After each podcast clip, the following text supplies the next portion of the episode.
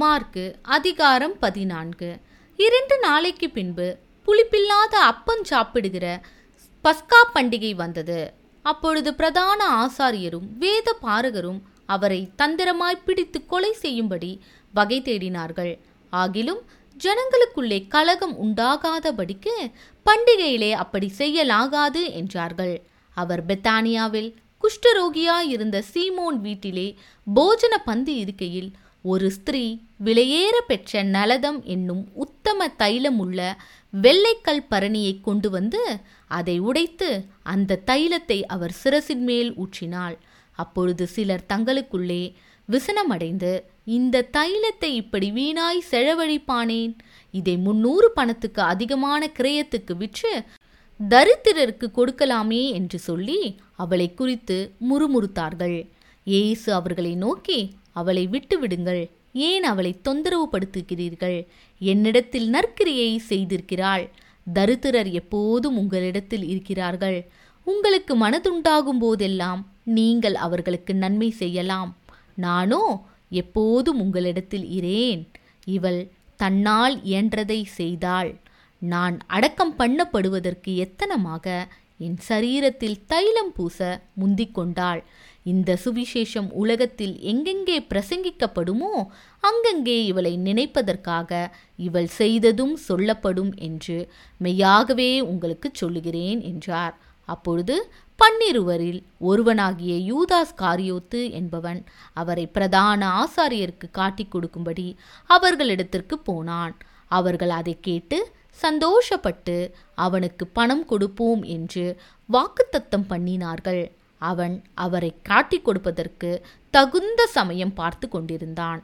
பஸ்காவை பலியிடும் நாளாகிய புளிப்பில்லாத அப்பம் சாப்பிடுகிற முதலாம் நாளிலே அவருடைய சீஷர்கள் அவரிடத்தில் வந்து நீர் பஸ்காவை புசிப்பதற்கு நாங்கள் எங்கே போய் ஆயத்தம் பண்ண சித்தமாயிருக்கிறீர்? என்று கேட்டார்கள். அவர் தம்முடைய சீஷரில் இரண்டு பேரை நோக்கி நீங்கள் நகரத்திற்குள்ளே போங்கள். அங்கே தண்ணீர் குடம் சுமந்து வருகிற ஒரு மனுஷன் உங்களுக்கு எதிர்படுவான். அவன் பின்னே போங்கள். அவன் எந்த வீட்டிற்குள் பிரவேசிக்கிறானோ அந்த வீட்டு எஜமானை நீங்கள் நோக்கி நான் என் சீஷரோடு கூட பஸ்காவை புசிக்கிறதற்கு தகுதியான இடம் எங்கே என்று போதகர் கேட்கிறார் என்று சொல்லுங்கள். அவன் கம்பளம் முதலானவைகள் விரித்து ஆயத்தம் பண்ணப்பட்டிருக்கிற விஸ்தாரமான மேல் வீட்டறையை உங்களுக்கு காண்பிப்பான். அங்கே நமக்காக ஆயத்தம் பண்ணுங்கள் என்று சொல்லி அனுப்பினார். அப்படியே அவருடைய சீஷர் புறப்பட்டு நகரத்திற்கு போய் தங்களுக்கு அவர் சொன்னபடியே கண்டு பஸ்காவை ஆயத்தம் பண்ணினார்கள்.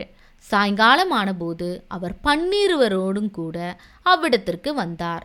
அவர்கள் பந்தி அமர்ந்து போஜனம் பண்ணுகையில் இயேசு அவர்களை நோக்கி என்னுடனே புசிக்கிற உங்களில் ஒருவன் என்னை காட்டிக் கொடுப்பான் என்று மெய்யாகவே உங்களுக்கு சொல்லுகிறேன் என்றார்.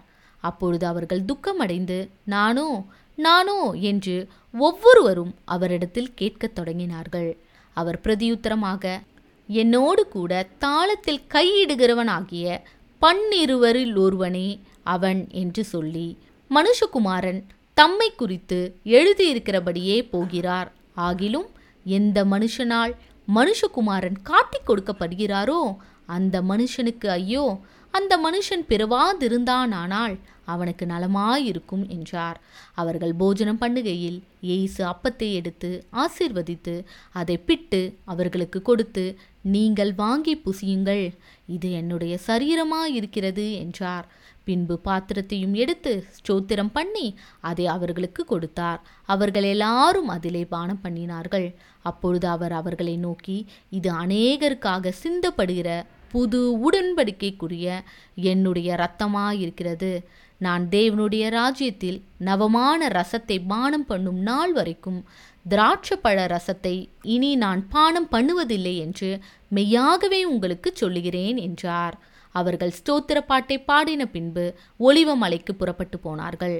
அப்பொழுது இயேசு அவர்களை நோக்கி மெய்ப்பனை வெட்டுவேன் ஆடுகள் சிதறடிக்கப்படும் என்று எழுதியிருக்கிறபடி இந்த ராத்திரியிலே நீங்கள் எல்லாரும் என் நிமித்தம் இடரல் அடைவீர்கள். ஆகிலும் நான் உயிர் தெழுந்த பின்பு உங்களுக்கு முன்னே கலிலேயாவுக்கு போவேன் என்றார். அதற்கு பேதிரு உமது நிமித்தம் எல்லாரும் இடரல் அடைந்தாலும் நான் இடரல் அடையேன் என்றான். ஏய்ஸ் அவனை நோக்கி இன்றைக்கு இந்த ராத்திரியிலே சேவல் இரண்டு தரம் கூவுகிறதற்கு முன்னே நீ மூன்று தரம் என்னை மறுதளிப்பாய் என்று மெய்யாகவே உனக்கு சொல்லுகிறேன் என்றார்.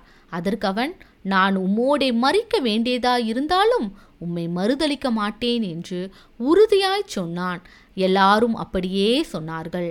பின்பு கெட்சமனே என்னப்பட்ட இடத்திற்கு வந்தார்கள். அப்பொழுது அவர் தம்முடைய சீஷர்களை நோக்கி நான் ஜெபம் பண்ணும் அளவும் இங்கே உட்கார்ந்திருங்கள் என்று சொல்லி பேதுருவையும் யாக்கோபையும் யோவானையும் தம்மோடே கூட்டிக் கொண்டு போய் திகிலடையவும் மிகவும் வியாகுலப்படவும் தொடங்கினார். அப்பொழுது அவர் என் ஆத்துமா மரணத்துக்கு ஏதுவான துக்கம் கொண்டிருக்கிறது. நீங்கள் இங்கே தங்கி விழித்திருங்கள் என்று சொல்லி சற்று அப்புறம் போய் தரையிலே விழுந்து அந்த வேலை தம்மை விட்டு நீங்கி போக கூடுமானால் அது நீங்க வேண்டும் என்று வேண்டிக் கொண்டு அப்பா பிதாவே எல்லாம் உம்மாலே கூடும். இந்த பாத்திரத்தை என்னிடத்திலிருந்து எடுத்து போடும். ஆகிலும் என் சித்தத்தின்படி அல்ல உம்முடைய சித்தத்தின்படியே ஆக கடவது என்றார். பின்பு அவர் வந்து அவர்கள் நித்திரை பண்ணுகிறதைக் கண்டு பேதுருவை நோக்கி சீமோனே நித்திரை பண்ணுகிறாயா? ஒரு மணி நேரம் நீ விழித்திருக்க கூடாதா? நீங்கள் சோதனைக்குட்படாதபடிக்கு விழித்திருந்து ஜெபம் பண்ணுங்கள். ஆவி உற்சாகம் உள்ளதுதான் மாம்சமோ பலவீனம் உள்ளது என்றார். அவர் மறுபடியும் போய் அந்த வார்த்தைகளையே சொல்லி ஜெபம் பண்ணினார். அவர் திரும்ப வந்தபோது அவர்கள் மறுபடியும் நித்திரை பண்ணுகிறதை கண்டார். அவர்களுடைய கண்கள் மிகுந்த நித்திரை மயக்கம் அடைந்திருந்தபடியால் தாங்கள் மறுமொழியாக அவருக்கு சொல்வது இன்னதென்று அறியாதிருந்தார்கள். வந்து இனி நித்திரை பண்ணியிலே பாருங்கள். போதும் வேலை வந்தது. இதோ மனுஷகுமாரன் பாவிகளுடைய கைகளில் ஒப்பு கொடுக்கப்படுகிறார். என்னை காட்டிக் கொடுக்கிறவன் இதோ வந்துவிட்டான் எழுந்திருங்கள் போவோம் என்றார். உடனே அவர் இப்படி பேசுகையில் பன்னிருவரில் ஒருவனாகிய யூதாஸ் வந்தான். அவனோடு கூட பிரதான ஆசாரியரும் வேத பாரகரும் மூப்பரும் அனுப்பின திரளான ஜனங்கள் பட்டயங்களையும் தடிகளையும் பிடித்து கொண்டு வந்தார்கள்.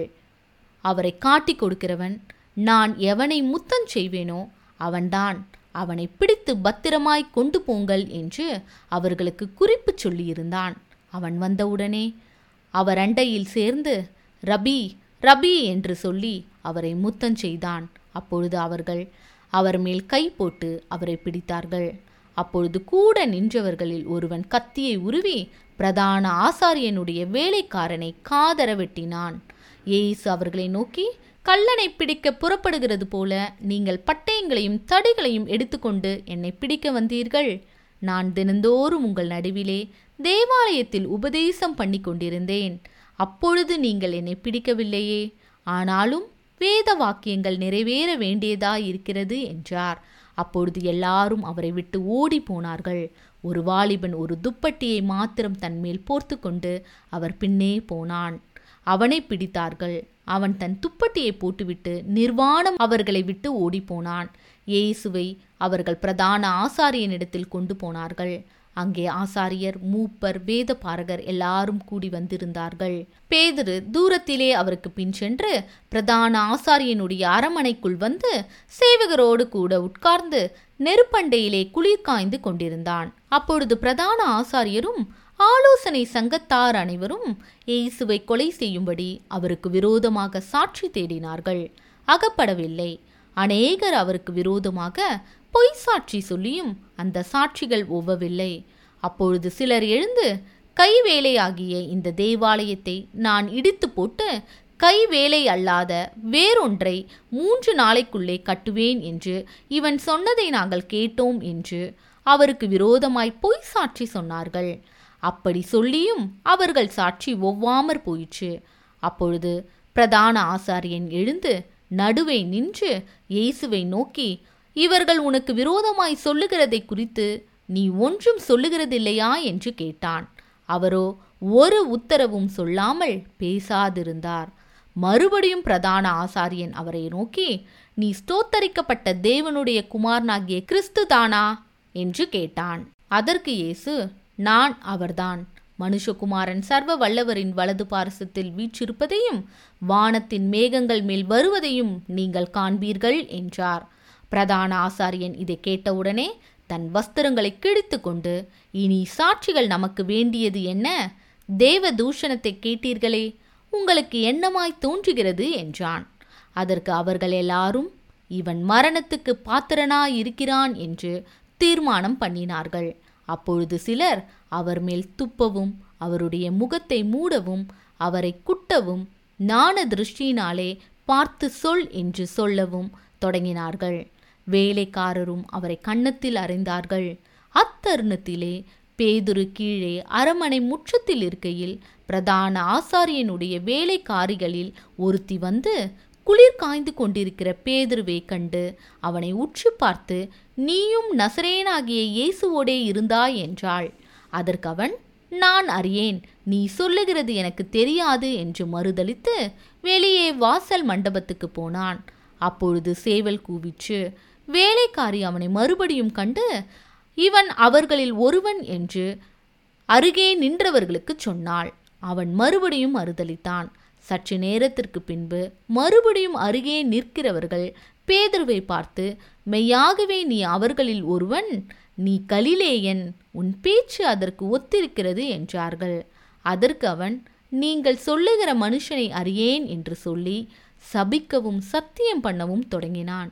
உடனே சேவல் இரண்டாந்தரம் கூவிச்சு சேவல் இரண்டு தரம் கூவுகிறதற்கு முன்னே நீ என்னை மூன்று தரம் மறுதளிப்பாய் என்று இயேசு தனக்கு சொன்ன வார்த்தையை பேதுரு நினைவு கூர்ந்து மிகவும் அழுதான்.